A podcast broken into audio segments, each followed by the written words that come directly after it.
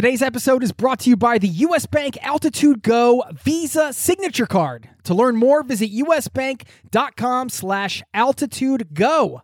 Today's episode is brought to you by Wise, the account that helps you manage your money around the world, which is huge for travelers. I've been a customer and a fan for 10 years. The Wise account helps you send, spend, and receive in different currencies fast, and they do it all without hidden fees or exchange rate markups. This service has been so critical for me in my life as a traveler, as a nomad, as somebody living abroad. And you can join 16 million customers and learn how the Wise account can help you out on the road at wise.com slash travel. That's wise, W-I-S-E dot com slash travel, or download the app.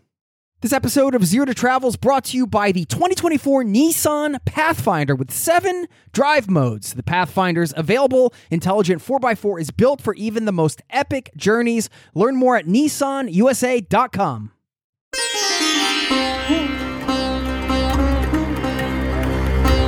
You're listening to the Zero to Travel podcast, where we explore exciting travel based work, lifestyle, and business opportunities, helping you to achieve your wildest travel dreams.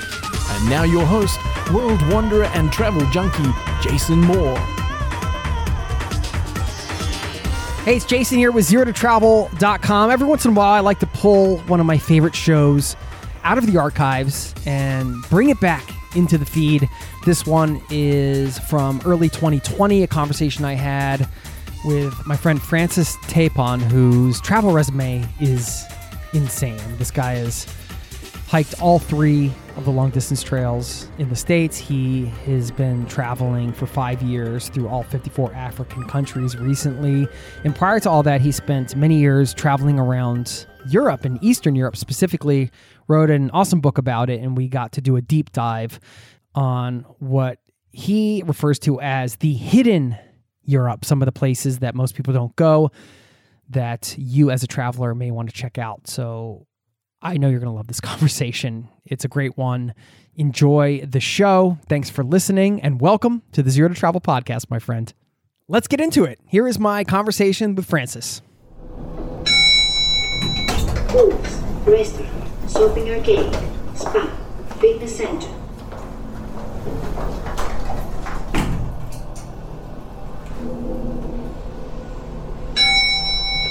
Ground, garage, we are recording after we got the technical uh, aspects of this podcast out of the way. And normally I have a, like a long, drawn out intro here, Francis, but I can't do it, man. Your your travel resume is ridiculous. like I would just be reading it off, and then people would just be like, "All right, when are you going to get to the interview?" And then an hour would go by or whatever, and then I'd have to just give up. So I decided, we're on Skype here. I decided to just go to the store and get a beer and crack this beer, which I'm going to do right now. And by the way, what time is it in the morning? no, it's 6 p.m. I'm in Norway. So Oh, that's not, right. Not okay, that so bad. I've had my whole day. I've been taking care of my kids all day and everything. I'm ready for beer. No, I'm doing that because you're like, as I read through all the things you've done, I'm like, this is the kind of guy I'd want to like kick back and have a beer with and hear some stories. So, uh, anyway, Francis, welcome to the Zero to Travel podcast, my friend. Thank you so much, Jason. Honor to be here. I'm glad you reached out. And by the way, if you want to check out Francis's work as we get into this, uh, you can just go to his website, francistapon.com, T A P O N. First of all, on your website, you say wander learn with Francis Tapon. So I wanted to just get your definition of wander learn because I think really this it's this philosophy that you have that you carry with you everywhere and in, in your work and everything like that. We're going to talk about your books and everything like that. But what do you mean by wander learn? When you travel, you can learn a lot about everything, not just the world, but a lot about yourself, your relationship with somebody else, if you travel with somebody else or in a group, your dynamics. Travel is one of the best ways to get educated. It's a wonderful university and it's really amazing. I can say that because I went to Harvard Business School. I went to a really good school all my life. And yet I think that I've learned much more about the world, about myself, and about other people through travel. So I encourage people to just get out there. And and that's the other thing is like I do some crazy shit, but I don't necessarily believe that everybody should do crazy shit. For some people, they just need to walk around their block or go to the next uh, city that's nearby that they've never visited. So it, you don't have to do crazy shit. You just have to wander a little bit, keep your eyes and, and mind open, and then you'll you'll discover stuff. Yeah, I mean, I get that feeling, even though I've traveled around a bit and stuff. If I just go on a walking adventure where I live or something like that, I get that feeling again. Are you off the road now, or are you still traveling? I have no idea where you're at. I see just a nondescript background, so you could be anywhere in the world. That's right. Um, I'm in my Al Qaeda cave here in uh, Mogadishu. No, um, but no. Um, where I am is uh, I'm in California in the Bay Area, and I am writing my book about Africa. So I'm in the hermit mode, which I'm not very good at, by the way. But yeah, so that's what I got to do. I've got to finish this book sometime this year. I'm about 25% done, and that's my project. All right. Well, why don't So you? at some point, you got to do Why don't you tell everybody what you're trying to summarize in this book, which is insane? It's a five years of overland travel to all 54 African countries. And you never left the continent, right? Correct. I spent, I got in there in 2013. I finally left in 2018, never left the continent during that whole trip. Tried to climb the tallest mountain of all 54 African countries. Climbed, I, I managed to do it in 50 of the 54. And uh, I just had a car, drove around, picked up 3,000 hitchhikers, got to learn about the Africans, spent about five weeks on average in each African country.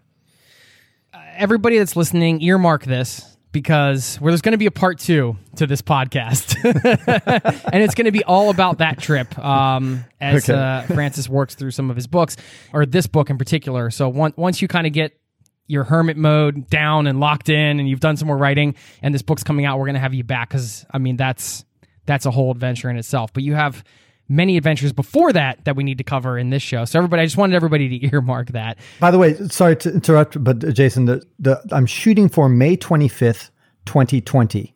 May 25th, 25th. The reason for that date is that that is what's called Africa Day. And Africa Day is a day that celebrates, it's, it'd be the 60th anniversary of Africa Day. It was the year of 1960 when a lot of African countries became independent.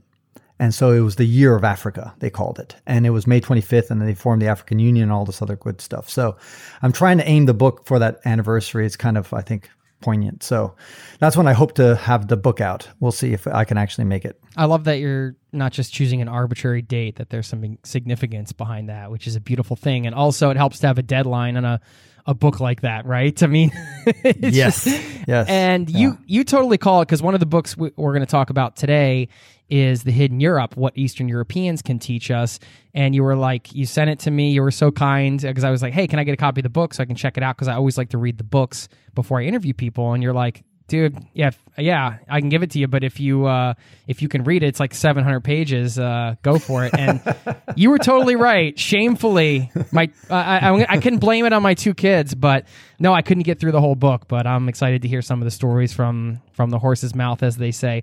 All right so did you grow up in the bay area? Is that where you were born? Yes, I was born in San Francisco, California, and my mom is from Chile. My father is French. yeah tell me about that. How did they meet They met because of a slow elevator. I mean, it sounds kind of romantic and sexy, but actually, it's not the case. It wasn't that they were in the elevator. What happened was that um, my dad was trying to meet this uh, friend of his, and uh, they were staying in a communal building in San Francisco.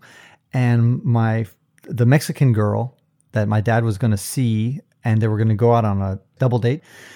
That Mexican girl saw my mom cross the lobby and said, "Hey, Lucia, come join us. There's this nice French guy. We can all all five of us can go out together on like, like a group date." And uh, my mom went to the elevator and she was pushing the button, and the elevator just wasn't coming. And so that's when the Mexican girl finally said, "Listen, the elevator's not coming. It's a sign. You got to come with us. Just come." She's like, "Fine, fuck it, I'll come," because she was like not in the mood, but she did go.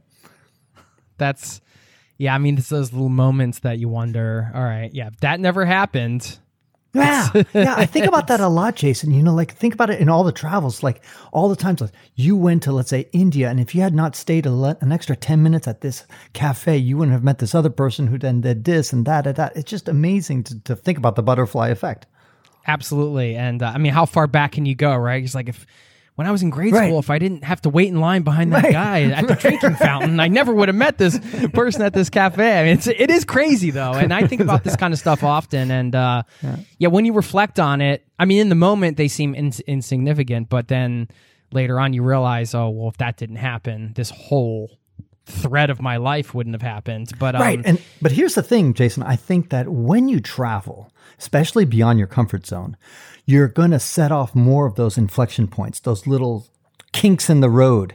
Those things are more likely to happen than if you're sitting on your ass doing jack shit, right? So if you get out of your comfort zone and travel, you're going to find more of those kind of wow, those bends in the road and it's going to take your life into so many unexpected and usually fun directions. Well, what did it take to get you out of your comfort zone, or was there never a comfort zone? When do you feel like you first pushed out of your comfort zone, travel related? Well, because, like I mentioned, my both my parents were not born in the United States, and so from as an infant, I was already traveling to Chile, which was a big deal back then. It was a long distance and all that stuff. Nowadays, no big deal. But um, so I think I was already out of my comfort zone in that sense. So I never felt out of my comfort. But I would say that the big inflection point was when I hiked the Appalachian Trail, because when I hiked the Appalachian Trail, that's when I took a long trip. It was about four months and hiked those 2,000 miles, 3,000 kilometers. And uh, I realized this is what I love to do. This is my passion is to just go out there and, you know, wander, travel the world. And that's when I really realized that uh, this is what I need to do. This is my mission in life. When did you first hear about the Appalachian Trail? It must have been 2000, no, sorry, 1999 or so. Uh, So I got into backpacking relatively late. I was like 29 years old or 28 years old when I first went on a, like a overnight uh, backpacking trip. Actually, just camping trip, really. I got totally hooked, and my girlfriend at the time and I, we just hiked around the Bay Area, and we would do these overnight trips, weekend trips, three day trips, and then we did went to Yosemite, did a four day trip there, and then we just got hooked. And then all of a sudden, I said, you know, this is really fun. It's fun to hike hundred miles in a weekend, or like a four day weekend, should I say? Um, but how could I do like an even longer trail? And so I started investigating, and of course, the Appalachian Trail came on the radar, and I was like, oh shit, let's do that. And so that's what we did. Yeah. And, and then that changed my life. That's completely changed my life. And that's what my first book, Hike Your Own Hike, is all based on. Did you do that solo that trip? No, I went it with her. She she and I we did together. And then I and then after that I did the Pacific Crest Trail and then I did the only trip I long distance trail that I did is the Continental Divide Trail when I hiked from Mexico to Canada up the Rocky Mountains and back. And that was about 7 months. It was uh, 201 days. It was about 5,600 kilom- uh, miles, about 9,000 kilometers or something like that. It was a long, it was a long trip, and that I did solo. I have a question about that. Uh, I'm just wondering when I, were you the first person to do that or something? Yes, yes, right? yeah, I was. Yeah, All right. yeah. So was that the intention when you set out? You're like, I want to Yeah. be the first person to do Yeah, it wasn't like an accident. Like I wing it, and I was like, "Hey, you know what? I've got some extra time on my hand. I might as well walk back." I thought I figured that much. Because what it is, Jason, is that you gotta to do that feat. You have to go at such a fast pace going up, so that you have enough time on the return that you don't get stuck in the winter and slogging through the Rocky Mountains in the snow. So that's the idea. So you have to you have to commit yourself from the get go. I guess you went what first from Mexico to Canada and then back down. Correct. Correct. Okay, Exactly right. I mean, how Yeah. did you feel when you got to the end and you're like, I mean, it just it must have been kind of a surreal moment, right? Like it's different when you're driving to the I don't know to the market or your friend's house or whatever. You're like, well, all right, my time's up. I guess I best I better turn around, you know, and go back. but like you're Yeah. like, no, all right, I just lived through this crazy adventure that took however many months, and I, I guess I got to turn around and go back and do it again. it is Right, like- right, right. I can't Yeah, imagine see- that moment. Yeah, but the thing is, is that it's even better than a lot of people imagine because when I got to Canada and I got to the turnaround point and I touched, there's a monument there. It's right at the Canadian US border in Glacier National Park. And you touch that monument, you're officially, for me, it was, for most people, it's the end of the trail, but for me, it was the halfway point. But I, I had taken the hard way up. So the Continental Divide Trail is different than the Pacific Crest Trail and the, and the Appalachian Trail. The Continental Divide Trail is not nearly as well defined as the other two trails. So there's parts where you kind of have this option. Oh, I can kind of loop around this way. I can go around this way. So I took always the difficult, most circuitous route to go north. Also, I dealt with a lot of snow because I went through Colorado in the month of May, which has a ton of snow. Um, so you can imagine, you know, Norway's got a lot of snow in May as well. Uh, so in in certain parts of it, right? So th- that's kind of the conditions I was going up. So on the way back, I was like, okay, now I've got a lot of time. I've, I, I, sorry, I have time, and I'm going to take the fastest way back. I'm going to not retrace my steps all the time because I'm going to be taking the more expedient route on the way down, and it's going to be snow free. And so, therefore, even in the places like in Colorado that were covered in snow, it's going to look like a different world because it's going to be the fall and it's going to have like foliage and, and look totally different. So, for me, it was just like great. It feels like I was doing a different, completely different trail on the way back. So you're one of those few people that have hiked the Triple Crown, essentially. Correct, what those yeah. Three long distance trails are, and I read that's right. somewhere that I don't know if this is a fact, but that more people I think have been to space than have hiked the Triple Crown or something like that. That might have been that. Well, yeah, that's probably true. Go to space, right? I was thought, I thought you were going to say the moon, but um, the but yeah, space definitely. I'm going to guess the Triple Crown maybe has about hundred people who've done it, but I haven't kept up with statistics because ever since that book by Cheryl Strayed called Wild, have you heard of that book? Yeah. Oh yeah. Yeah, that just kicked. So Bill Bryson, when he wrote A Walk in the Woods, that just catapulted the Appalachian Trail into popularity. Then when Cheryl Strayed wrote, wrote Wild, that catapulted the Pacific Crest Trail. So when I did the Pacific Crest Trail, there was maybe 200, 300 people per season, per year doing it, 200, 300. It's now 10 times more, Jason. You've got 2,000, 3,000 people doing it. So it's just a it's it's a different environment. So nowadays, I'm guessing that more and more people have done the Triple Crown, but somehow a lot of people shy away from the Continental Divide Trail because it's the longest trail, it's the least well defined, and so as a result, there's not as many people as you think uh, doing the Triple Crown. Yeah, it's a rare thing still. The Continental Divide Trail, from my understanding, would that be the more of a? Would you describe that as more of a wilderness hike than the other ones? Not that the other ones you're not in the wilderness, but you know, there's some culture around the Appalachian Trail. I know, and you're you're seeing it's more. There are social elements to that, I guess, and it sounds like the PCT is growing into that a bit. Yeah, that's a good point. Uh, but there's, I would say that the the Continental Divide Trail and the PCT are more like brothers and sisters versus the Appalachian Trail is like a cousin. So the Appalachian Trail is kind of like the social trail, just like you you termed it. It's very closest to civilization. You're rarely a, more than a day's walk from any civilization, and usually just an hour or two um, from civilization. Just walk down, you know, take one of the what's called the the blue trails, which are kind of offshoots, and you can jump off the Appalachian Trail uh, pretty easily. The, the Pacific Crest Trail, because of, like you said, the popularity, it's becoming different. Uh, it's coming a little bit more, but still, it goes through wilderness. I would say the the I say the PCT and the CDT are both wilderness trails as much as we can get wilderness in the contiguous United States. If you want real, real wilderness, you got to go to Alaska or Canada or, or Siberia.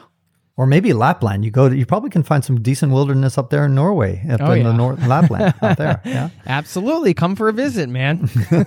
Actually, I, I did. I didn't do. I, I did do the fjords of Norway, but I it, I had a more uh, adventure of in Lapland in Finland when I was hiking up in uh, in in in Finland in uh, Karhunkierros Trail, as they call it. Anyway, go ahead. yeah, and uh, that's how actually your book opens, Hidden Europe, That's right. which is awesome. It's a great story where you're locked you in really an bring outhouse. us there too. You're you you lock yourself into an outhouse essentially. Exactly. And there is nobody around to save your ass. That's right. Yeah, I was there. It was the lo- it was the longest day of the year. It was June twenty first, and I was going to hike this whole trail. I can't remember how many miles it was. It must have been like some fifty miles or something like that. I was going to do it all twenty four hour period, and. Yeah, you know, outhouses, they have that lock that's on the outside to keep the rodents from getting into the, the outhouse. And I, uh, when I closed myself in, it, the latch just closed me in. And all of a sudden I was like, fuck, I can't get out. And it was like midnight and it was cold. It wasn't like freezing, but it was cold. And I was like, all my backpack, all my food, all my clothes were outside the outhouse. and I was banging on the door, you know, throwing my body against it. I was like, get me out of here, yelling. But of course, nobody was there. No. yeah. How did you? Uh, uh, well, I mean, so we the should- yeah, go how, how I'll give away the, the ending. Those it's free to download on the on the my website, but you can. I got on my back, so I put my back against the uh, uh the toilet seat, And I, so I was, I mean, just imagine me resting on my back with my legs cocked against the door.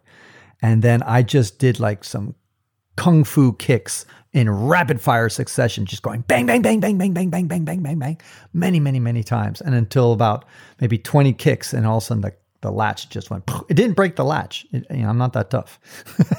it, it just, it just, the vibration just knocked it off the butterfly effect. Maybe you had to hike all those thousands of miles just to build up your leg strength to bust out of that outhouse. Otherwise, you would still be in there looking like the frozen dead guy from Nederland Colorado. That's right. That. That's right. all right. So, where in this whole mix of uh, hiking, and we're going to get into some of your later travels, but um, I want to talk about where the career stuff fit in. You said you started backpacking when you were 29 and you got more serious about it. And then I'm guessing you did the Appalachian Trail around. How old were you when you did the Appalachian Trail? I was 30. Yeah. Okay, so it was like the yeah. year after you started. Yeah, yeah, yeah. I got I got into right backpacking. I went all in, and then I just like okay, Apple, and then uh, so I was 30, and then about let me see, uh, three years later, I did no, I did Eastern Europe, and then when I was like 36, I think I was, yeah, 36, I did the Pacific Crest Trail, and then when I was 38, I did the Continental Divide Trail. Were you working traditional jobs up until yes the Appalachian Trail? Or what were you yes. doing? Yeah, I was working in Silicon Valley, and I would work for Hitachi, and I worked for Microsoft up in Redmond, Washington. And the, here's the thing: is that again a, a tip? I mean, I know you cover this a lot in your podcast, but you got to learn how to live below your means. And I think if you if that's your goal to travel, you got to learn to live below your means. And that's something that a lot of people struggle to do, especially in America, but I think probably in Europe as well and all over the world. And so I was making a boatload of money being paid at Microsoft and, and, and, uh, Hitachi, but I was living like a fucking student. I just paid like a $600 a month just to rent a room right by the Microsoft campus. I could just walk to the campus. I didn't have to like have a bike. I had, all I had was a bicycle. It was just so simple. And that allowed me to accumulate what I call fuck you money. So basically, you save up so much money that you can say fuck you to any situation. So you've got a bad relationship, you're dating somebody you don't like, or you're living with somebody you don't like, or you're living in a city you don't like, or you don't you have a job you don't like. You know, that then this gives you the chance to say, fuck you, I'm leaving this situation, I'm getting out, and I'm going to wherever. And a lot of us don't have that fuck you money saved up. And that's what you've got to do. And you can save that up whether you're making $30,000 a year or $300,000 a year. It's possible to save it all up. Yeah, I guess. And if you're living below your means, that fuck you money is, uh, you, you don't need as much, right? if you're right. Not, exactly. If you don't yeah, have a lot to maintain. Exactly. So, right. well, there are certain habits that kind of get built with that as well. And sometimes, I mean, for me, it was a little bit of the reverse. I started traveling and working on the road when I was out of college. So then, oh, I got into the minimalism lifestyle because I couldn't really carry that much with me. And then I carried that with me into my uh, regular life later on, like when I wasn't traveling as much. But of course, the reverse, if you're minimal and you don't need as much before you travel, then you're already used to kind of living without, I guess, or, or not living up to a certain standard, whatever you want to call that.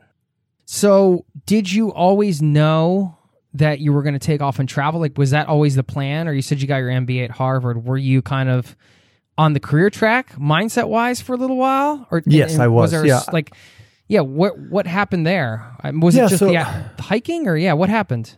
Yeah, so Harvard was to me an ultimate insurance policy. It was the, you know, if all of a sudden you've got your ripcord, you know, like your second parachute, your reserve parachute. So I was like, okay, before going to Harvard Business School, I thought to myself, okay, do I really need to go to? I don't need to go to business school to start a fucking company. Anybody can start a fucking company. You can just, you don't need to have that degree.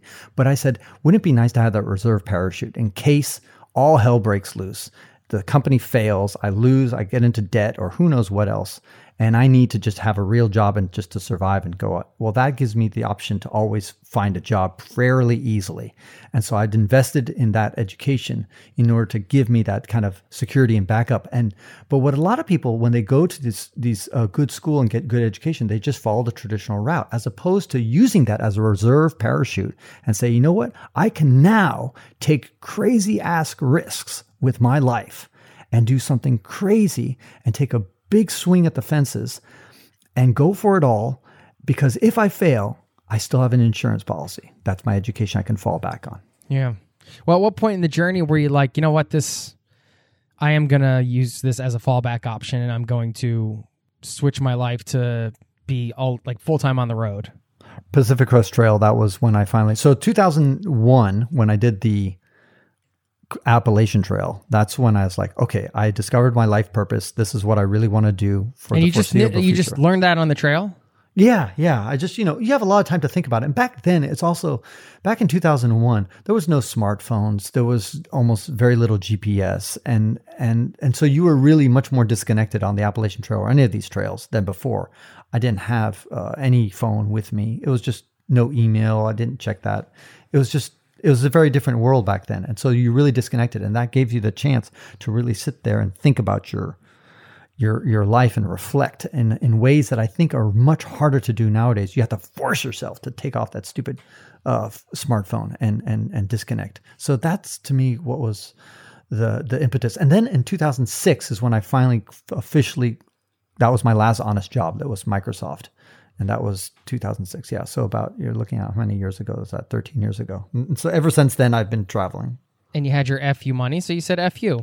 Or maybe not. Exactly. Maybe you actually shook hands and were like, "Oh, let's leave on good terms. I'll see you later." Yeah. Yeah. but of course. Yeah. you could have. All right. Well, I want to get into some of the uh, the content in your books, uh, hidden the hidden Europe, a little bit of hike your own hike too. But um, before we get into that, I just wanted to ask you really quickly, just stay on this topic of money because it's such a big topic for people saving for travel obviously. The number one struggle oftentimes is money.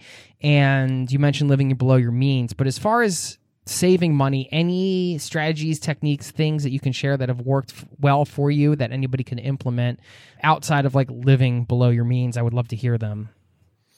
Yeah, specific uh, tips. Um, boy, you can do Like, do you have dumpster diving. certain investments or something were you just putting it in the bank what were you doing Yeah, yeah, yeah. Um, yeah, I really lucked out. So 2001 was uh, obviously September 11th that happened, and that cat, crashed the stock market. And this is a really, you know, I, I, you know, one thing you learn in business school, and yet you don't need to go to business school to know this simple lesson is to buy low, sell high. So when there's blood on the streets, that's when you want to invest and make uh, big purchases. When people are talking about, when let's say the stock market or any market, it could be the commodities market or uh, Bitcoin, whatever thing, when people are saying, oh my God, it's already lost X amount of value, let's say 20%, 30%, and then people start making predictions like it's probably going to go to zero or the, the collapse of the whole stock market, the whole economic system is going to shit. Like in 2008, it happened all over again. Everybody's all this doomsday uh, stuff like, oh my God, this is, that's when all of a sudden you're like, great. Everybody thinks the whole world's going to shit. We're going to, on the, we're on the brink of a catastrophe. That's when you want to invest and invest big time. Make a huge chunk of money and put in. And I did that in 2002 and I did that again in 2009. And then conversely, the flip side of that is that when the people are talking about, oh my God, the stock market's going to go to 50,000, you know, the Dow Jones is going to go to 50,000, or, you know, Bitcoin's going to make it to 50,000, or whatever the, the investment vehicle, or, or the or housing prices, they're just going to keep going up forever. Eh. Well, that's the time when you want to sell your fucking house and, and get out of that, that whole thing. So, but it's very, very hard to do. It's easy for me to say that, but it's just really hard to go against the grain. But I think a lot of your listeners are people who are contrarian, people who are saying, you know, wow, everybody's looking after this career and I want to do this career. I want to do something different. I want to either travel the world or I want to travel for months or I want to go on a sabbatical. I want to do something different. And so those types of people already have an advantage. You are a contrarian thinker. You're probably going to make some good investments. And so that's where I took my fucking money and multiplied it, doubled it, tripled it. And that's that was a, a combination of luck, but also understanding the psychology of markets. This episode is brought to you by US Bank. Recently, I went out for tacos and it wasn't even Friday. Yes, we have Taco Friday in Norway, not Taco Tuesday. Well, more importantly, I could have earned rewards for every scrumptious bite of those chorizo soft shells. Introducing the US Bank Altitude Go Visa Signature Card. Earn four times points when you go out for dining or order takeout and restaurant delivery.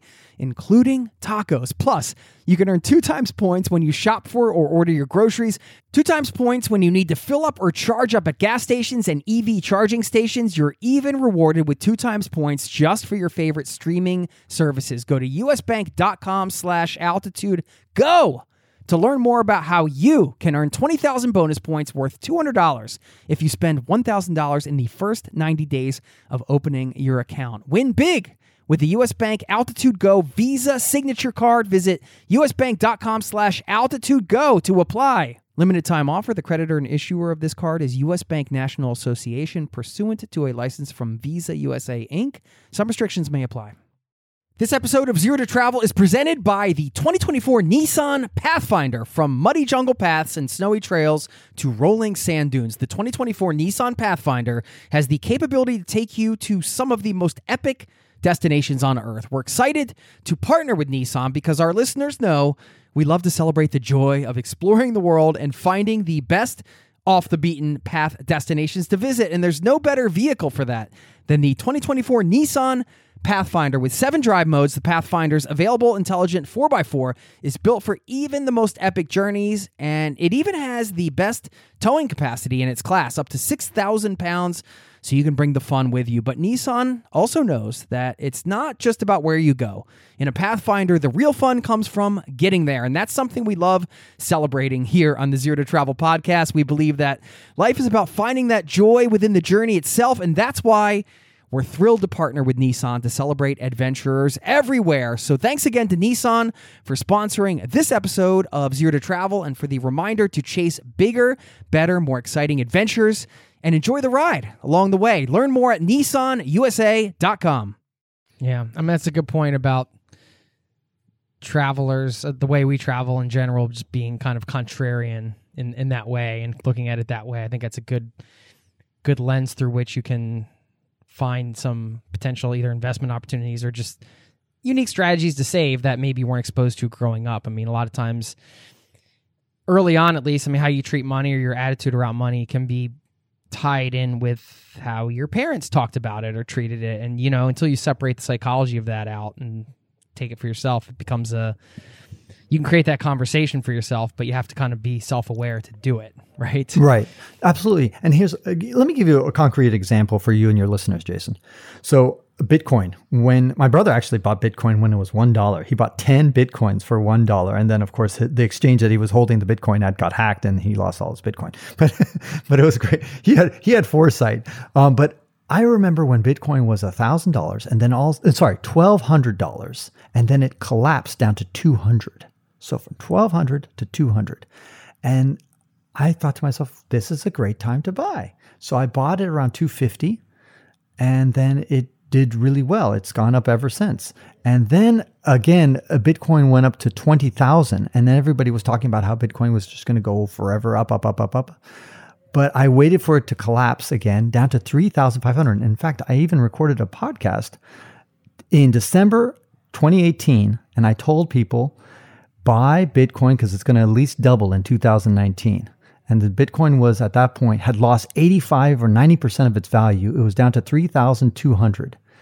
And today, as we're recording this, it's around $10,000. So it's already, you would have tripled your money in the last six months. So that's just an example. I'm not saying Bitcoin's going to go up forever or whatever, but the point is, is that it's another example of, of using that fuck you money, your little reserve, investing it wisely, making it grow on the writing side, did you always know you're a writer, want to be a writer? You came out of the the first adventure writing your hike your own hike, right? That was after the Appalachian yeah. Trail. I mean, what propelled you to write the book? Uh, was it the mission that you kind of came to that realization? All right, hey, I want this this to be something that's part of my life, or did you want to be a travel writer at a certain point? Where's the writing? Yeah. So here's the thing: is one of the questions I asked myself on the Appalachian Trails: What would I do and this is why I ask your, your listeners, what would you do if you had a billion dollars? Not how you would spend the money, but how would you spend your fucking time? What would you, you wake up in the morning and what would you do? Would you be a hairdresser? Would you like, I mean, is that what you like to do? You like to hairdress all day long? Do you like to do interior design? Do you like to play football? I don't know. What, what is their, your passion? And so whatever that is, it's stuff that you would do no matter what. And so you know, look at Bill Gates. Bill Gates has billions of dollars. Jeff Bezos has billions of dollars, but they're still doing their their their things, their companies. Uh, They're not doing it for the money, really. I, I can't believe that. So it's just because they're so passionate about it. And so that's what I thought. And I thought to myself, huh, if I had a ton of money, what I would do is I'd just travel the world and I love to write. So why don't I just marry those two somehow and make a career out of that? Because you can make a career out of almost anything. You can make money almost doing anything. It's not easy, but it's it's possible. Yeah, and uh, you're an amazing writer, by the way. I just wanted to compliment you on that. The from what I've gotten through in your book, I've absolutely loved it. We're going to talk about the hidden Europe now. What Eastern Europeans can teach us. I love that tagline. You did something similar in Eastern Europe that you just did in Africa, right? You just decided to go and spend all of your time and go to every country, but I think you broke it up differently. Just want to give people some context on uh, how, what you did here. Yeah, sure. So I went in East. I went to Eastern Europe for about three and a half years. Actually, I went first time was in 2004, and I visited all the Eastern European countries. And I was intending to write the book, but then life got to me, and I decided to hike the other trails. And by the time I finished the other two trails, the book was already kind of, you know, my experience I felt was a little bit too dated. So I revisited it instead of spending just five months, I decided to spend another three years there. I went all in. I define Eastern Europe super broadly. So imagine if you have to divide Europe into East and West, and there's no Northern Europe, Southern Europe, no Central Europe, just East and West. How would you divide it? And so I divided it very broadly. So Slovenia and everything to the east of Slovenia, including, by the way, Finland.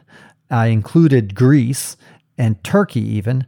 Uh, these, of course, a lot of people, and Russia. So a lot of people don't agree with such a broad definition, but you can, if you search for where is Eastern Europe on Google, you'll find my article and it Now, do you, did you how I came include those just so you could have more countries to go to? yeah, exactly. Yeah, exactly. You're like, yeah, we're going to include Thailand here. Uh, I think I need some beach time. exactly. exactly right.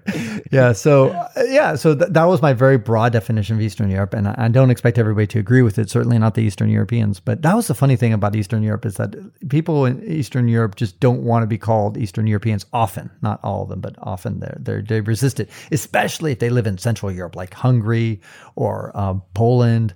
If you or Czech Repu- Czechia, Czech Republic, you know, those guys really hate it when you call them Eastern Europeans.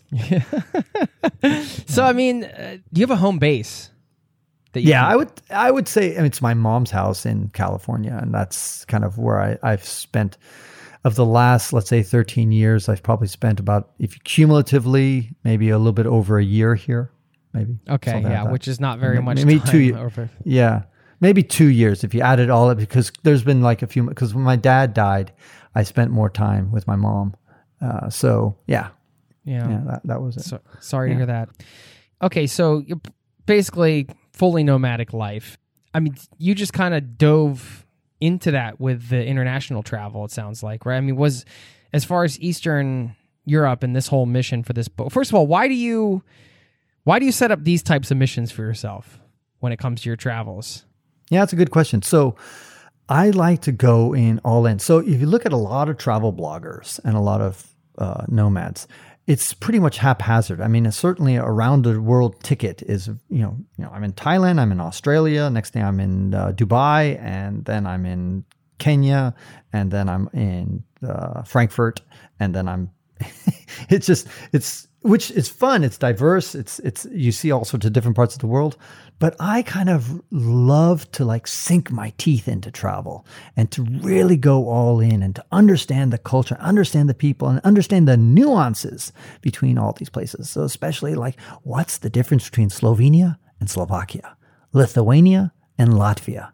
You know to me it's it's you can just if you run through Lithuania and, Latvia, you're not going to really try to capture too much of that. You might say, well, they speak different languages. That's it. You know, they both have some Russian ethnic Russian population. That's it. And, and you don't capture much more than that. So I think the fun part about travel is not the monuments. It's not the buildings. It's and the food is part of it, but I just like to understand the people and the mentalities and where we have things in common and where there are differences. And how is a a you know somebody from Kenya different from somebody from Tanzania? And I understand there's a lot of generalities built into that, but to me, I just love digging into that and seeing the overlaps. And what happens is it's not it's not a science. It's very anecdotal. But if you get a lot of data points, Jason, then all of a sudden I think it gets to be a little bit more scientific, especially when you marry it with statistics and and other uh, data that's out there. Yeah, I mean, there's something also to just having that intention as a traveler, right? Because you're that is fueling your conversations on the ground and your interactions, right? Because you're you're aware of this need, this desire to kind of understand the maybe some of the cultural subtleties, why people feel a certain way, which are difficult things to understand unless you spend a lot of time in one place. Right. And the, the example, one thing that just popped into my mind in in Hungary. So Hungary is going to have, I think, in uh, this year or next year, I can't remember. I think it's next year. Is they're going to have the twenty. They're going to have their anniversary of the Treaty of Trianon. This Treaty of Trianon that happened in 1920, I believe it is, is such a scar in the psyche of the Hungarian people. You would never pick up on that if you're just barreling through Hungary and going to Budapest and having a fun time. But as I hung out with Hungarians, it just kept coming up in my conversations. And I was like, what the fuck is this Treaty of Trianon that they're all worked up about? It happened 100 fucking years ago. Why is it a big deal? And yet you start delving into it and you're like, wow, this is something. And this is so pertinent to Hungary. And almost nobody else on the planet cares about that stupid Treaty of Trianon. But the Hungarians, it's a big fucking deal. right. I mean, that's kind of like the statue where you were writing about in Estonia. I think it right. Yeah. the Yeah.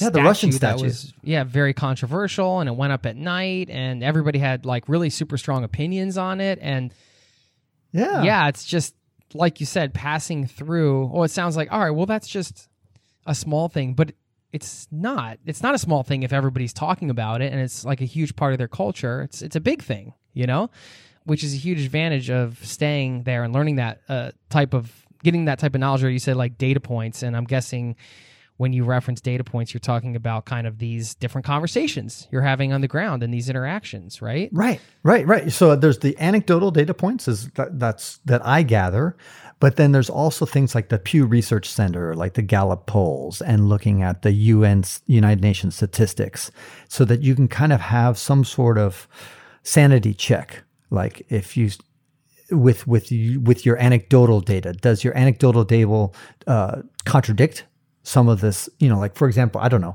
uh, I'll give you an extreme example here. Like I go to Guinea Bissau and all of a sudden all the people I hang out with in Guinea Bissau are fabulously rich. And so they're all nice houses. And I say like, I don't know. I think this UN nine, United Nations statistic that they are, you know, the lowest GDP per capita and one of the poorest countries in the world is bullshit because, you know, everybody I hang out with is like really super nice. They got this great electricity and everything is working. so it's, so you have to, you have to sometimes realize that just because you got into a taxi cab and the taxi driver ripped you off or stole from you and he's Turkish, that not all Turkish people are thieves as a result. You know? So it, it, sometimes I think, and this is the fault I think that a lot of travel writers uh, make, the mistake that a lot of travel writers make is that they jump to conclusions based on few anecdotal data points. And I'm trying, I try to, in my writing, to be careful to do that before I jump to make a generalization. Does it have more data to back it up than just my two, three anecdotal data points? yeah, some of those posts out there is like, "Hey, I spent three days here. Here, here are the things you should do." It's like, uh, Right. really? Or, yeah. yeah. Okay. And, and, and yeah, you may not have seen the whole country. Right. No, that's right. How do you meet locals? Oh, couch surfing is one of the great mechanisms. So a lot of people do couch surfing just to save money. And I just don't find it's a big money saver unless you're going to spend several days with that person or family or that host. Because I wrote, if you Google couch surfing, how to be a guest or something like that, you'll find my article number one. In fact, couch surfing themselves, the company, uh, approached me and said, Francis, can we copy your article and put it on our official couchsurfing page on how to be a good guest and a good host? And I said, okay, yeah, you can reuse my content. Go ahead, just give me some credit. And so Couchsurfing themselves has used my article uh, for that. So I encourage your readers to read it if, if they're going to do Couchsurfing. But the, the gist of the article is that you got to be a generous guest and not be a selfish guest. And to be a generous guest usually costs money. And hostels are not that expensive. And so in the end, the savings is pretty minimal. And sometimes they also consume some of your time uh, because you want to hang out with your host. You don't want to just treat it like a hostel or a hotel. But for me, as a writer who's trying to get into the psyche and the knowledge and see what people eat, how they treat the husbands treat their wives, and how the children respect their parents or don't respect their parents, and and how the educational system is, and how do people hang out, and and uh, you know what, how you know how the bathrooms do they have running water? I don't know. Just to me, it's it's such a wonderful insight into the culture, and so that's how you meet locals. And of course, they're usually use you as an excuse to go out and say, "Hey, let me introduce some of my friends." So all of a sudden, you've expanded that circle of of, of connections, that circle of friends with you. So you get to really get to me. And for me, that's what I live for. Some people they travel for the food, some people travel for the sights, other people travel for the mountains, whatever it is. But for me, I just love getting to understand the people. And couch surfing is one of the best ways to do that. Yeah, that has been one of your biggest resources, I guess, and to tap in to the local culture. Like you said, meeting other people, I guess, through the host and everything like that. Yeah, absolutely. And and the other way, I mean, a lot of cultures, I mean, there's some conservative cultures that don't let you do this, but when I take buses, trains, or any kind of public transportation, I almost always look at the person next to me and say, "Hey, how's it going?" You know, I strike up a conversation with anybody, uh, and and just inevitably it's it's it's just fun. It, it just serendipity. You increase those butterfly effect moments. You know that's just it's it's great. Yeah, I've noticed that you also get a little bit of a free pass as a foreign traveler, right? Yeah. Like I get that in Norway because one of the things that isn't really in their culture is yeah this sounds mean, but is to like talk to each other on the street. yeah yeah no you're right but nordic that's the whole nordic thing dude it's not just yeah, I mean, it's not- apparently it's, because they it's like considered impolite. So they're actually being polite by not really interacting with each other, which sounds funny, but it's like their version of politeness is from what I've what I've learned. But I'm American. I'm super chatty, right? Exactly so right. I can be standing in line. you've got a fucking wherever. podcast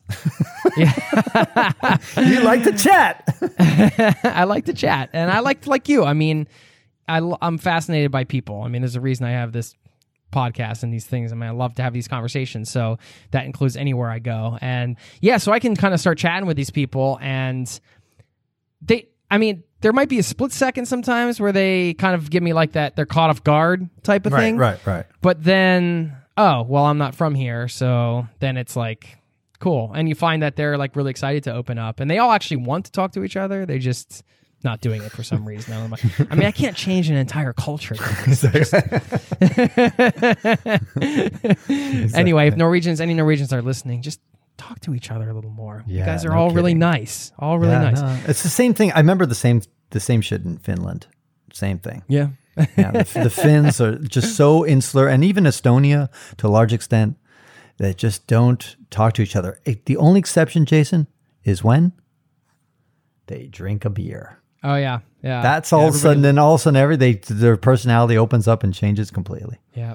Everything loosens up then. Yeah, yeah, yeah. that's It makes a that's big- a, a generalization we can make across all cultures. yeah, it's probably well. But see, the thing, is, but see, but I don't know because like Americans, I think in general are pretty, uh, or Latin Americans, they don't need a beer necessarily to open up and become chatty. You know, uh, you know. So, but the the Northern European and, and Southern Europeans, like the Balkans, they don't need a beer to open up either. They'll just go off on, on you. The Greeks, the the S- Serbians, all those guys, but but the Northern Europeans and to, uh, they are just whew, closed up.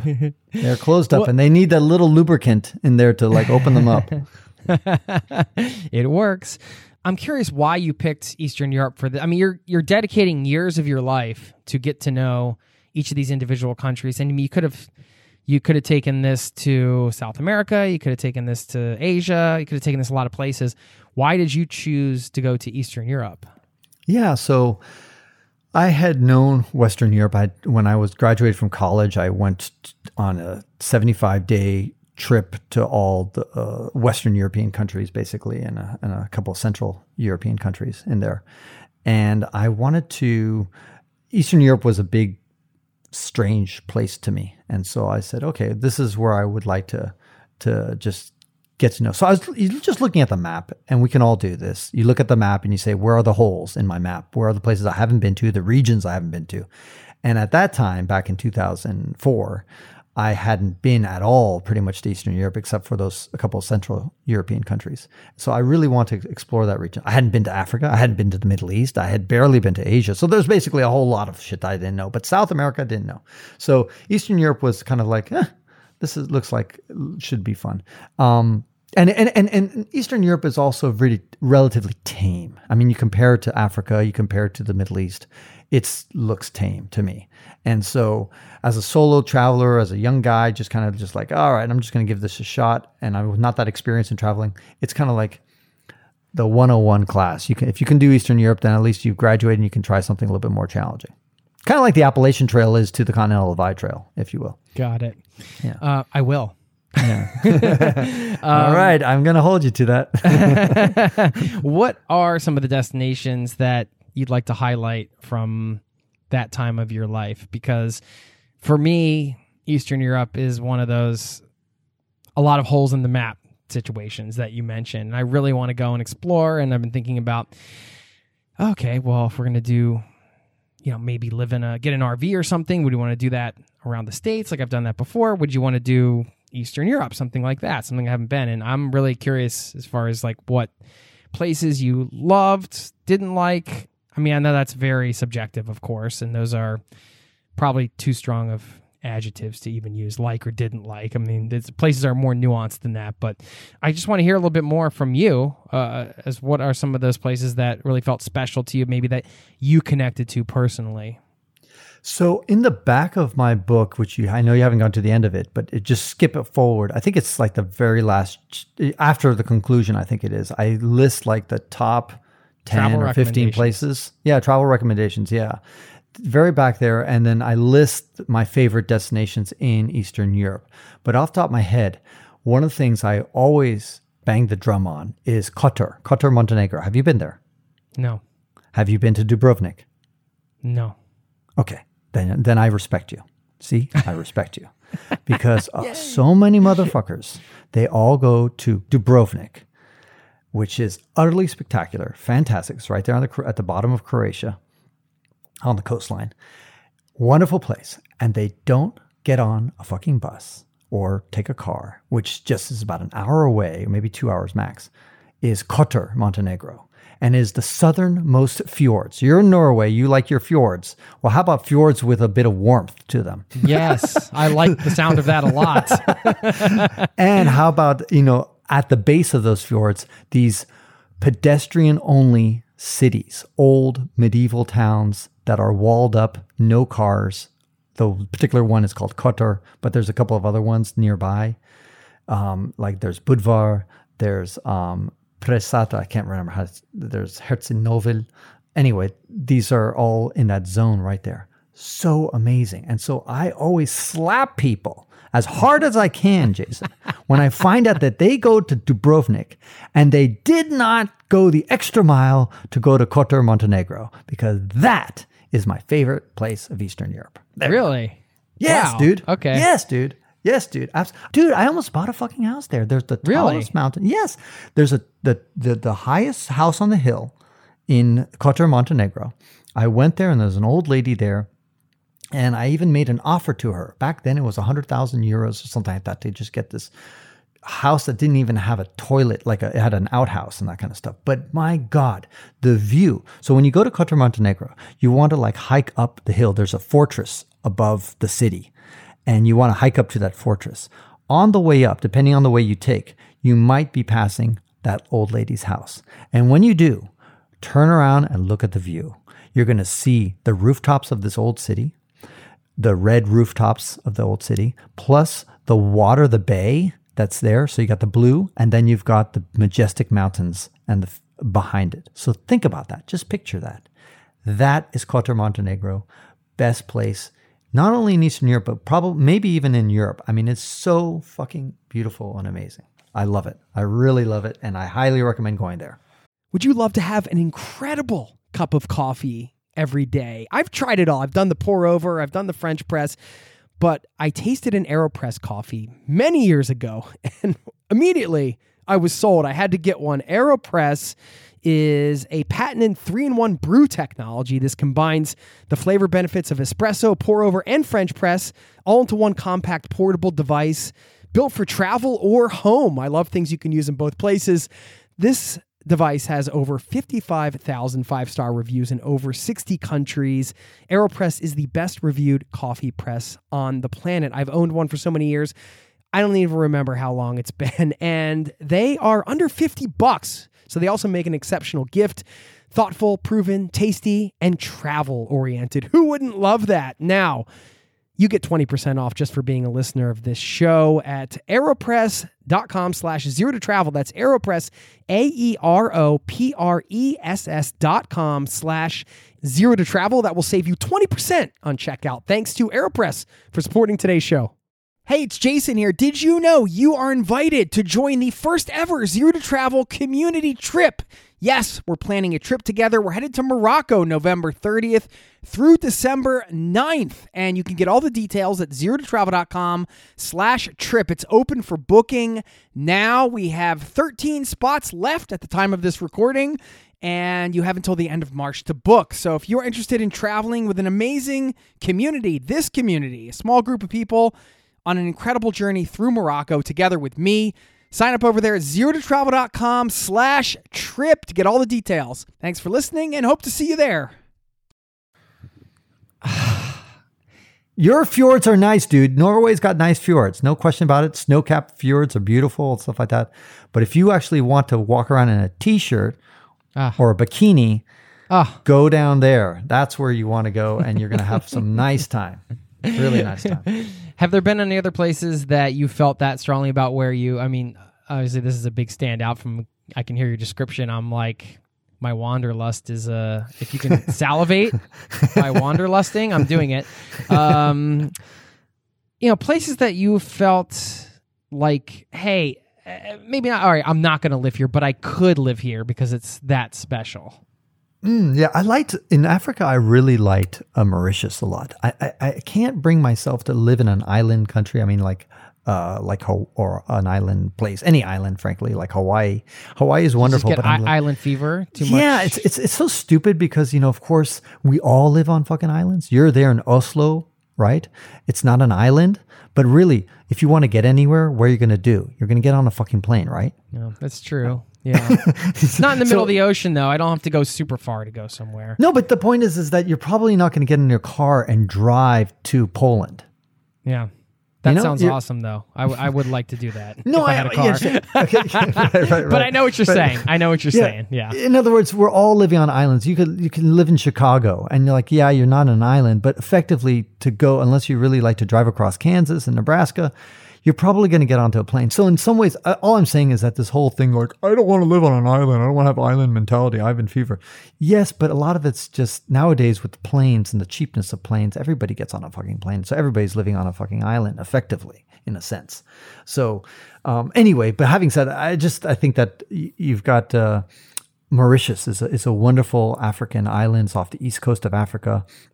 And it has a nice blend of Indian culture mixed in with uh, sub Saharan culture. And it's developed. It's not, uh, you know, it, it, it doesn't have a lot of the infrastructure and headaches that the mainland Africa often has.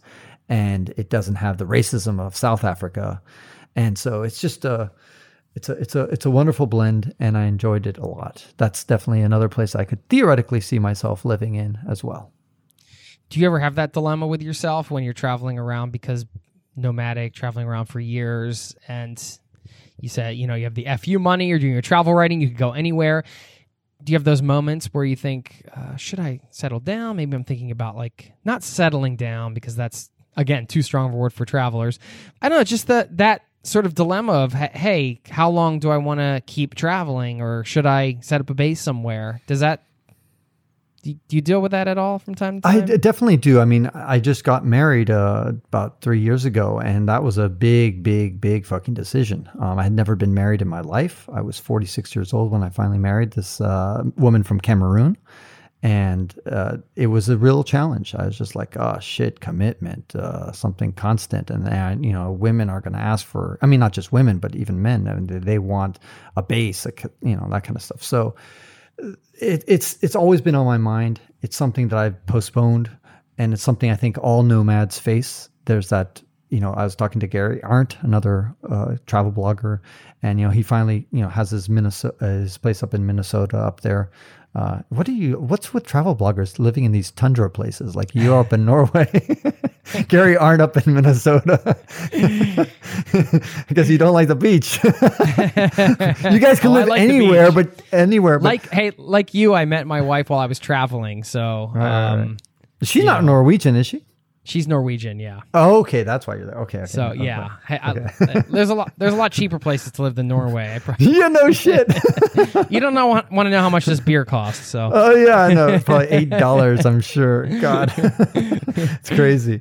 But yeah. Anyway, so uh, by the way, and speaking about places to settle, I love to. I'm a sucker for Gallup polls and Pew Research polls and that kind of stuff. And Gallup uh, does a really good, re- a lot of research. And and one of the things that they do is look at the happiness of people and how happy, how much they laughed yesterday, and how much you know, just general culture.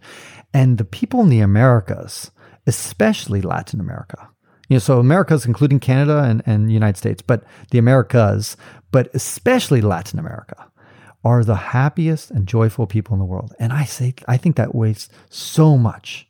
And maybe I'm biased because my mom is from Chile, but by the way, Chile is probably the grumpiest of all the Latin American countries. So I'm, I don't think it's it's that. And my mom definitely can be grumpy. But the point is, is that the I think when you're choosing a place to settle down to and live, nowadays, especially in the globalized world where you can get any you know G5 technology phone, you can get internet, high-speed internet almost anywhere on the planet nowadays. And you can order almost anything from anywhere. That nowadays you should really think about what's the culture and the people around you. Because that makes yeah, you can create any community that you want, but you can't create the country. You can like pick your friends. You can have my five, ten great friends that I see regularly, and they're all wonderful. Not like the you know, but but but you can't make the whole country. And so to me, that's another region of the world that I would certainly consider living in is Latin America, just because I always have a smile on my face in Latin America, and not just me, but everybody on the street in general is very happy, and that just makes you feel great. yeah. So you're three years into the marriage. It sounds like you're still traveling and doing those types of things. Are you? Are these like multi-year out. adventures? So, Yeah, so we got married. So we, so we met in Cameroon, but we got married in Zambia by uh, the Zambezi uh, River, off the Zambezi River near Victoria Falls, in Livingstone. And then from there, Rejoice and I, Rejoice is her name. Rejoice and I traveled to 31 African countries together, and so we had a great time doing all that. And then we went to Europe and we visited a bunch of countries there. She really wanted to go to Norway, by the way, but we didn't have time. So uh, she, she loves Scandinavia for some uh, reason. She's just high on her list. And I think it's because she likes tall, bl- blue-eyed, blonde people. So that looked like Thor, and somehow she ended up with me, a short, balding guy.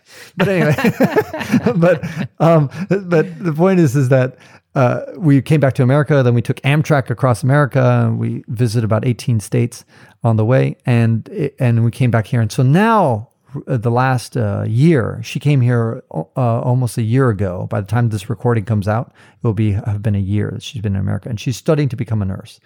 But anyway, the point is, is that we have next on our radar is the West and Central Asia. Have you been there? West and Central Asia, Jason. No, not really. You talking like Okay. Mongolia and places like that? Uh, that, yeah, that's probably Central Asia. Yeah, but I wouldn't. What I would say, I would say the Stans is the border of the Stans. So Kazakhstan. Oh yeah, is, no, kind of high on the hit hot hit list, Yeah. of course, like everything Yeah. else that you've talked about. I want to go everywhere. like exactly. but- right. yeah, Um, that's so the next anyways, region. So those the, that's the Central Asia, and then Western Asia, which nobody refers to it as Western Asia, but it really is, is the Middle East. It's another word for it, and so that includes all the Arab countries there and uh, Iran, etc. So that will be my next thing, and that that's where Rejoice and I will be traveling again together and explore that region. So that will be fun. It's a little bit harder with her because she has a passport from Cameroon and she's not an American citizen yet, and I don't think she's going to become an American citizen by uh, the time I want to go off to Western Central Asia. So we'll have to work on that. And I was blessed because I have three passports. My mom is from Chile, my father's French, and so I have uh, Chile, uh, European Union, and American, which really gives me some travel options. It's really nice. Oh yeah, you're pretty much set. but uh, d- what about you? Do you don't have, is Norwegians like are they tight to the fist and they don't give away passports very easily? yes, they just voted to allow dual citizenship. And, oh, great, um, great. Yeah, so I don't know what the requirements are yet, but I'm working towards the permanent residency. And if I get that, Wait, wait, wait. You don't have permanent residency yet, and you're married to a fucking Norwegian? no, I have uh, a, a family immigration visa. So you have to stay. Well, that's a whole other conversation. But you have to stay some years until you can even apply for permanent residency. So yeah, it's a yeah, it's a, you know, it's a process. Even if you're married, let me tell you this: in Donald Trump's America, even despite this, Rejoice got her permanent resident visa before she set foot in America. She had never left the African continent. And in Africa, they gave her a permanent, you know, green card, basically a permanent resident visa. Boom. And so she's a permanent resident. Boom. Even before she came here. how did you guys meet? Now that We are on met- the topic, we met on a, an application called Badoo, which is like Tinder. Does Badoo exist in Norway? I don't know. I'm not on dating applications. Everybody Dude, why know. are you not on dating duly- applications? What do you, Duly like- noted. Duly noted. Listen, wife, over here, we're all recording. so Badoo is kind of like Tinder, basically. It's a it's a way to to meet uh, people. And so I just was in Cameroon, and I was just oh, there's a cute girl, and I wrote to her, and then we we met, and then all of a sudden I'm like, wow, I really like this chick, and so I was like, wow, let's let's go travel together, and uh, so I decided, okay, I'm going to put her through the ringer and take her to the romantic destinations of Nigeria, Central African Republic, and Congo, and if she could survive that stuff, then she can travel easily to Paris. Or Oslo. so, so, you know, if you can, so so we got along great. We did camping. We did uh, we slept outside with the mosquitoes and and uh, under a mosquito net, the humidity and all the discomfort. You know, hard to get a shower, that kind of stuff. And she did it all very well and with a good smile and with a good attitude. And I was like, wow, we really get along great. So hey, we should make this a long term partnership. So there we go. That's how we met. Yeah. I mean, must have been at that point also a little bit more open in some way, right? Because you kind of mentioned before being a single traveler and you know spending all these years doing this type of travel. Were you I I- don't want to say closed off, but were you kind of protective of your hey, I'm going to be single and I want to just No. kind of keep this lifestyle? Were you always open minded No, sort of I like for example, when I was in Estonia, when I entered into Eastern Europe, and in fact, I write about it a little bit in the book as well. When I met that uh, girl named Mayu, and Mayu Reisman was her name, and I met her on a trip, and then I really, you know, loved her and felt, you know, I really kind of enjoyed being with her. And she and I hiked the Pacific Crest Trail together. So, you know, I set off. So, just because I was in travel, it wasn't like I was closed off to the idea of getting into a serious relationship. In fact, I've always been attracted to non-American women. You know, anybody who's kind of foreign. Um, so uh, I remember I'm going to say a politically incorrect joke. Uh, there's there's this thing kind of like what's the what's paradise? Paradise is um, an American home, a Japanese wife, uh, Italian cooking, and the I don't know, can't remember the other thing. Like anyway, you, you get this thing. But the, I remember the the flip side. What's hell? Hell is a Japanese home. Uh, you know, I don't know, German cooking, and then finally, it's uh, the punchline is uh, American wife. making fun of the Americans. right, right, right. Anyway, the point is, is that um, I, I, I, never was attracted to. I shouldn't say I never was attracted to, but it's just like to me, I always liked the exotic and the and the different for me, and so that meant uh, meeting somebody abroad. And I love speaking different languages. My mom is, uh, you know, spoke to me in Spanish all my life. I went to a French school for all my life, and so I just want to meet and Rejoice. Rejoice speaks five languages, and three of them are African. She speaks English and French, and it's just I, I just enjoy the the exoticness and the and the fun and and, and being different. That's, I like I like that, and so uh, part of the reason of traveling, in, in some ways, you could you could argue is like looking for a perfect partner, a perfect wife, uh, somebody like that. So That's you know it took me uh, uh, about 120 countries to find her, but I did. if you love to travel and in that way too, where you're gone for years at a time, I think it's good to be open and not close off to it, really, because uh, you could also have the mindset of like, well, hey, like I can't really meet anybody until I settle down. But I mean, I met my wife in a hostel, so you know, to me that was like already a pre-qualifier. I'm like, all right, she's willing to stay in a hostel and you know, share bathrooms and all that. That kind of says something about her character, and she's traveling by herself through South South America. Okay, cool. You just checked a bunch of boxes already. Yeah. so that's uh there's that too. I mean, you're going to find that thing that's in common, and that's something you want to share with each other. That's a great thing. So, anyway, congrats.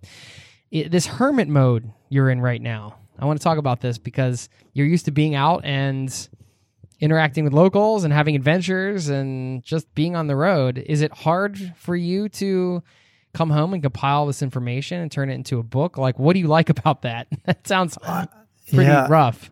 It does, but I love to write. I just enjoy writing. And the the hardest thing, Jason, is just putting away the distractions. The internet is just so evil. Not evil. It's not like I'm like it's not that yeah. I spend a ton of time on Facebook. You know, I have these these applications that track your time on all the bullshit internet sites. Right. And Wh- which one do at, you use out of curiosity? Uh, oh, um it's uh was it RescueTime I think it's called. Okay. Yeah. Yeah, I was just but, curious cuz I yeah, that's always a good good to have some resources for people yeah. to check out. So, but the point is that I really don't. I, I spend a lot. I you know I look at Wikipedia. I look at uh, news stuff. I do re, You know I, I, look at academic papers. You know I, I'm actually spending a fair amount of time doing relatively practical things.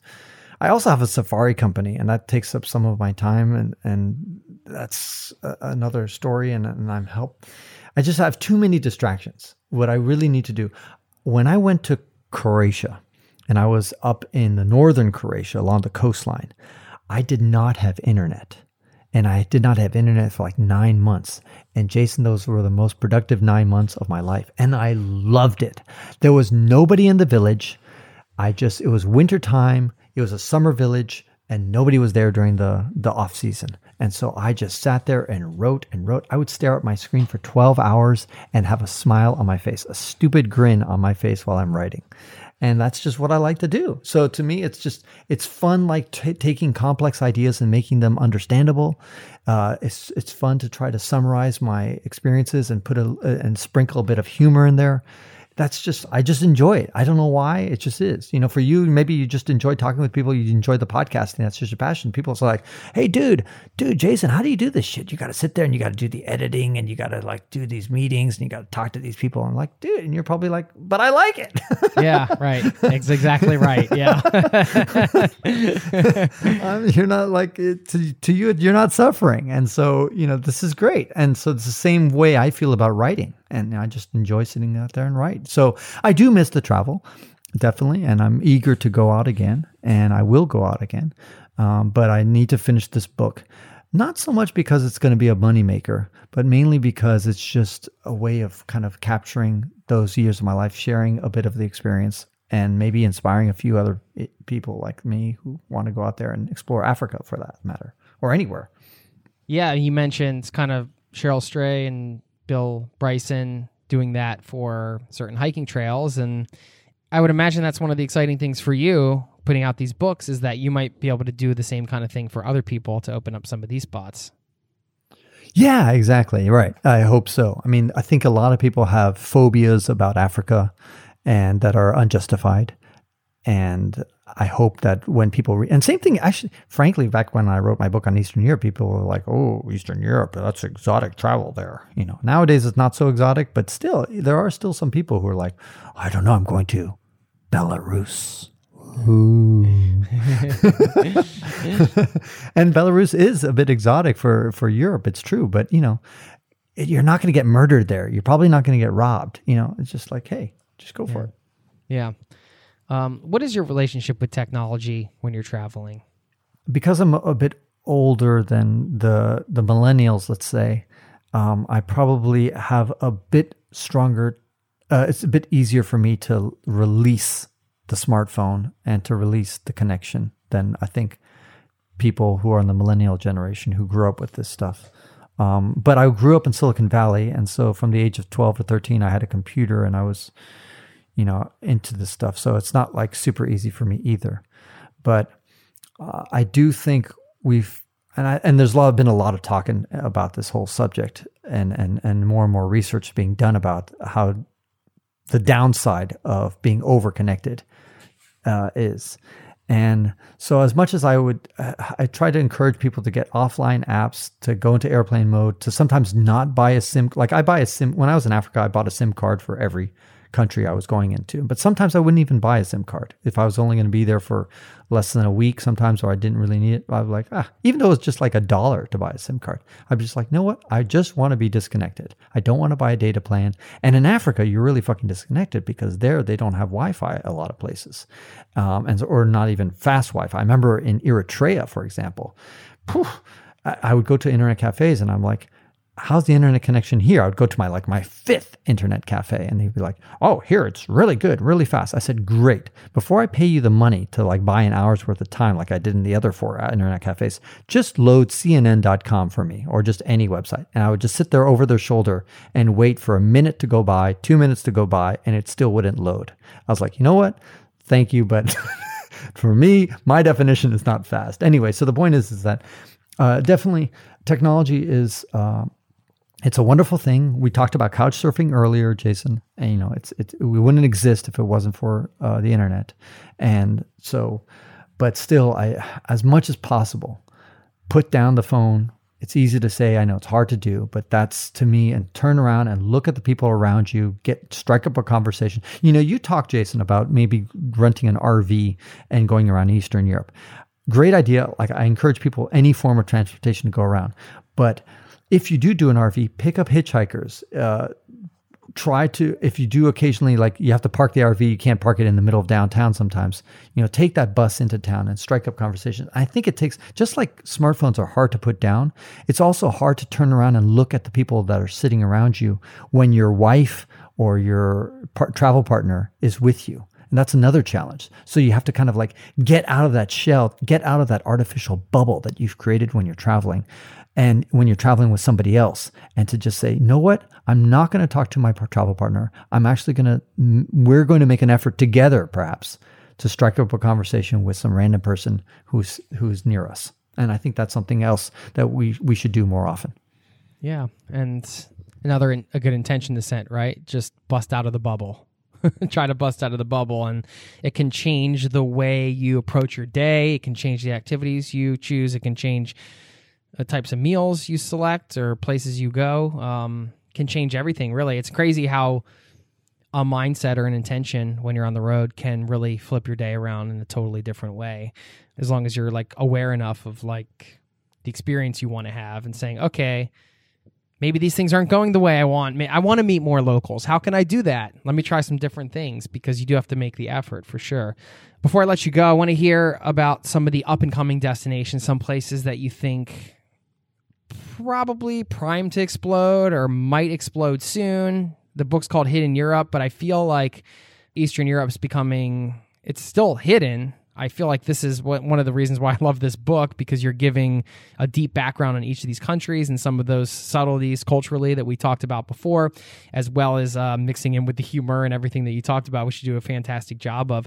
And I'm just curious, you know, some places that you've highlighted, I'm sure might be places that become popular here in the next you know five ten years. So like what is like hey get to these places sooner than later before they get ruined. Yeah well there's i guess dubrovnik we talked about earlier. I think that's where they filmed the one of the latest star wars episodes. I can't remember it's episode eight. They filmed it do you know about this no, I sure. Or, may, or maybe no, no, no, no. On, oh yeah, funny. you are wearing a Star Wars shirt. yeah, no, but I sorry, sorry, sorry. I, am confusing things. It's Game of Thrones, which I've never seen a single episode of Game of Thrones, but I think that was filmed in Dubrovnik. Am I right okay. about that? I'm not sure. That sounds familiar. I haven't seen it either. Okay, I but read I think all the books though. I could I could be right about both of those things. Maybe they were both filmed one of the Star Wars episodes. Anyway, I'm sure somebody will chime in later. But the point is, is that Dubrovnik has gotten on the map for actually for, for some years now. I first visited in 2004, and it was still relatively unknown uh, compared to what it is now. And but Kotor, as we talked about earlier, is definitely on the on the list. Um, How do you spell that? K O T O R, Kotor. Um, and uh, St. Petersburg is a classic destination that a lot of cruise ships go to, but a lot of people just don't go to because the Russian visa can be a, getting a can be a pain in the ass to get. But I love St. Petersburg. Is we're just talking about Eastern Europe now. Now Africa, I think, as they continue to develop and as they put more pavement. Like Ethiopia has really kicked off uh, relatively recently, and Africa, the, the the the place in Africa kind of shifts depending on where there's um, you know conflict. Like for example, Mauritania used to be big 20, 30 years ago, but Mauritania has really suffered recently. Um, North Africa was a, a big tourist destination for a long time until uh, a lot of the Islamic terrorists kind of made it undesirable for for people and a lot of the revolution that's going on in Egypt. But I would, if I were you, go to, you know, take advantage of like the Egyptian pound, for example, is so down against the dollar, against the euro and the dollar. It's such a travel bargain. People totally exaggerate the, the amount of fear. So at one point, maybe Egypt's kind of we look at Tahrir Square, Tahrir Square. Oh my God, there's going to be protests, and then nobody goes to Egypt, and yet it's perfectly fine. You know, give you an example. Uh, When Norway, you guys had several shootings, right? Mass shootings, right? Well, there was one big one some years ago. uh, Right. That got. But there was other violence. Was it? Was it like? So was it there? Uh, they had some violence. I remember there's a couple of shootings there. Not since I've been here, thankfully. Really? Okay. Okay. Yeah. Okay. Maybe I'm confusing it with some other Scandinavian country, but uh, I could be confusing it with like Sweden or something like that. But I, but anyway, I just remember there was that that big one was like on an island or some resort. Anyway, it doesn't matter. The point is, is that some people, I'm sure, it affected the tourism of Norway. And, you know, like all of a sudden, people didn't go to the fjords because there was some shooting in Oslo, which like makes no fucking sense. right. Right. Yeah. It's, It's like, it's like it's like worlds apart. well, it's some it's twenty four seven news cycle, and you you know, yeah. If you're looking at the media for like to feel secure about your traveling, you're not going to get it there. I mean, like another perfect example is like people didn't go to fucking South Africa because there was Ebola going on in West Africa, but they were happy to go to southern Spain, which is a lot closer to the Ebola outbreak than South Africa. it's like they like blacklist the whole continent because there's an Ebola outbreak for a few hundred people or you know, a few thousand people at that point, you know, and and you blacklist it. Just really, let's put our thinking caps on. And this is again going back to the anecdotal evidence versus statistical evidence, uh, data points, right? And anecdotal evidence is like, I heard somebody got robbed in Egypt, so therefore I'm not going to go there because there's a bunch of fucking thieves in Egypt or whatever. And and and and we got to look at statistics. What's the realistic chances? How many thousands of tourists go to Egypt and how many of them actually get stuck on a bus that gets hijacked or gets shot up in the Sinai? You know, very few. So, well, I'm sure you have personal examples with some countries you visited that might get bad press, but then you found tremendous hospitality. Sudan, perfect example. Sudan, dude. One of the things that was tough about Africa sometimes is that Africans, you know, they're poor, uh, largely, largely poor, and they're constantly begging and asking, asking, asking. It's exhausting. You know, pay for this, help me do this, uh, give me this, give me that, give me that. And but when in Sudan, out of all the 54 African countries, never did I feel so many people ran into so many people who said, "No, I will pay for this drink for you." No i'm going to you know give you this meal. No don't pay for me you know you know whatever. Just simple things like that. It's like wow i remember one guy even paid for like a uh, like a ticket on the bus.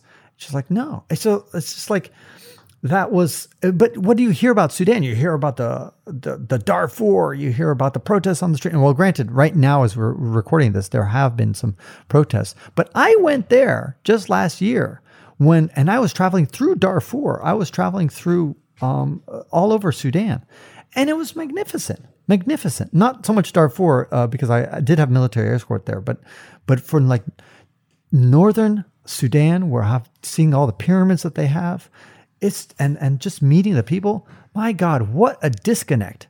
What a disconnect between what we hear about in the news and the experience on the ground. So really, uh, just you, got to drum that into your your listeners encourage them to stretch a little bit beyond their comfort zone go to places that that seem a little bit off the beaten path and a little bit scary, just fucking go for it. And and you're not going and probably you're going to ask yourself, "Huh, I lived. I survived. In fact, I had a great time. Maybe I should repeat that and go to someplace else."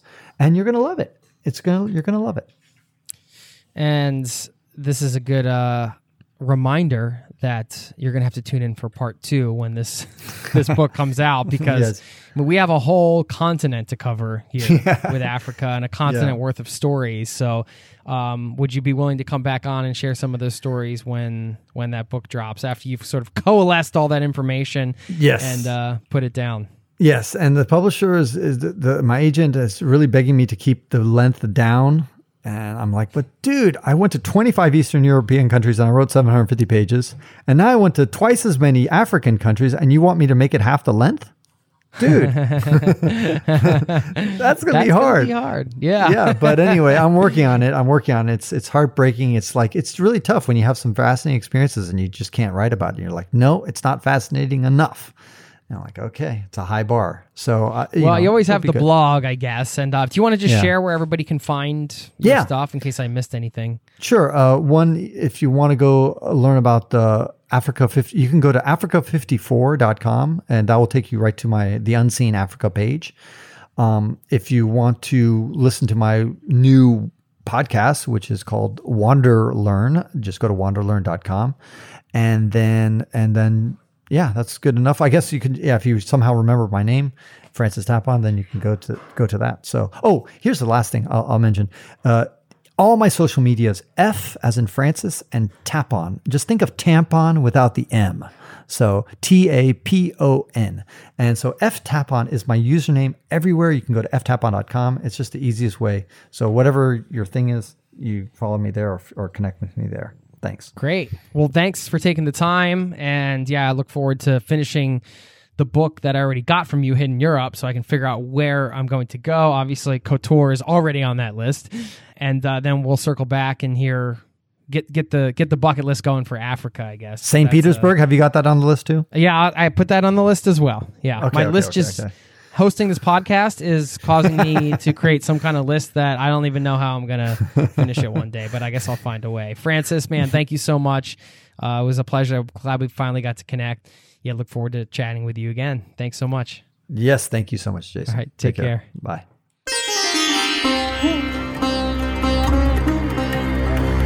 There you have it, my chat with Francis, and he's been all over. The dude's been everywhere. And uh, like I said at the top, I think it's a very cool thing to spend such quality time in one concentrated area. Mean, you could say Eastern Europe's not super concentrated, it's pretty spread out, but you still get to explore multiple countries. You get to go deep and learn things that you would never learn if you were just passing through. One of the many benefits of slow travel, and maybe slow travel is something to consider to lessen our impact, to do more regional slow travel where we go so we can eliminate those multiple long haul flights. Something to think about. Thanks for taking time to hang out and listen to this show, be a part of this community. If you want to stay in touch further, you should go to zerototravel.com and sign up for our email list. I send out an email mostly every week, and there are some helpful links there. I keep you updated on recent podcasts and just share stuff that I think is useful, interesting, fun. So you can sign up over there. And we do occasional workshops and live events online and in person. So if you don't want to miss those, you want to meet other people in this community or you want to hang out with me, I always love to meet people that are part of this community. So that's how you can find out about that stuff by hopping on the email list. So if you haven't done that, just head over to zerototravel.com and sign up over there. And you'll hear about some exciting other stuff yet to be announced coming up here. Stuff off the podcast that you can't get here. Anyway, thank you for being here. I'm going to leave you with a quote from Sadhguru Jaggi Vasudev. Probably not pronouncing that name correctly. So forgive me, Sadhguru. He says, In turning inward, life opens up dimensions and possibilities unknown. There you have it. little food for thought at the end of the show. Thanks for being here. I'll see you next week. Have a wonderful day. Smile. Take a chance today. Go buy a stranger a coffee. Maybe turn your phone off and leave it at home for a day. I don't know. Do something different because it's fun. Because it's life and we only get one. So it's always fun to experiment with your days. Have fun with it. And I'll see you next time. Thanks for your time. Have a great day. Cheers. This podcast has been brought to you by ZeroToTravel.com. Ideas and advice to make your travel dreams a reality.